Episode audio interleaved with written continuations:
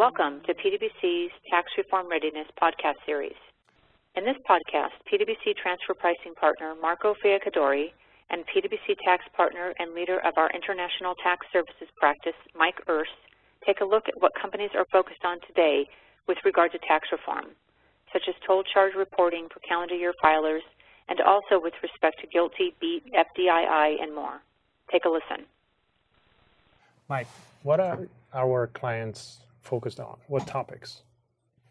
Well, it's May, so I'd say that uh, probably number one on the list is developing a plan to report their toll charge.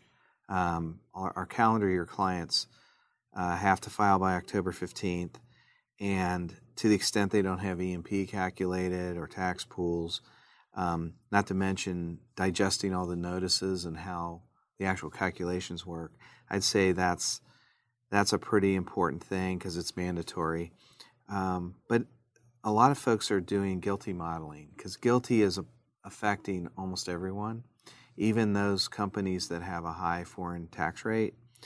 Uh, but there is a smaller population that is affected um, adversely by BEAT. So, in both instances, um, because we're in GILTI and BEAT years for calendar companies, um, that kind of modeling is, is, is high on the list so people can have accurate provisions.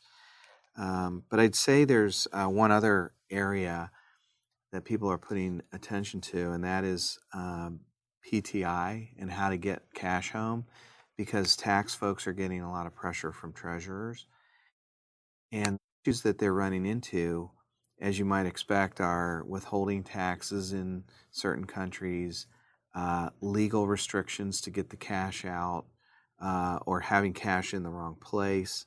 Uh, and lastly, there are technical issues about whether you actually have tax basis for certain types of PTI and how the ordering rules work. So companies are really uh, ignoring all the foreign law changes that are happening. There, there's a lot going on just with U.S. provisions.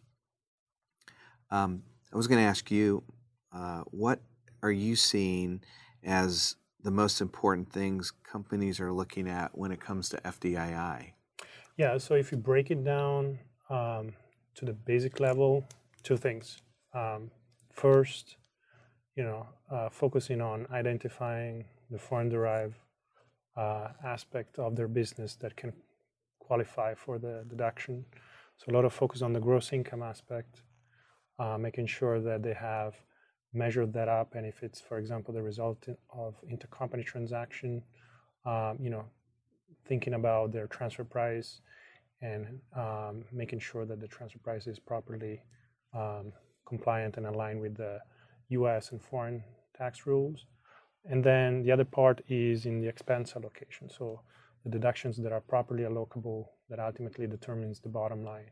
So some work around consistency to maintain the integrity in the allocation with respect to allocations that have been made in other um, for other reasons like uh, for GILTI purposes or you know for uh, basketing purposes, as well as you know making sure they properly alloc- allocate um, expenses to the foreign derived part of it of the deduction eligible income. So a number of things. Also seeing some modeling around um, you know um, cost benefit of FDI surviving um, and whether some of the decisions they are um, contemplating, you know, whether taking them today versus five years from today um, will have a windfall uh, with respect to, you know, FDI benefits that may be present today, but, um, you know, on a risk-adjusted basis may not be as uh, as valuable tomorrow, depending on how their judgment goes.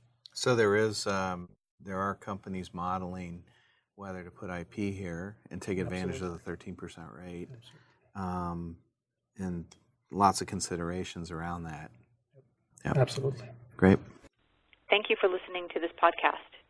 If you would like further information about this topic, please email the participants whose email addresses can be found in the description of this episode.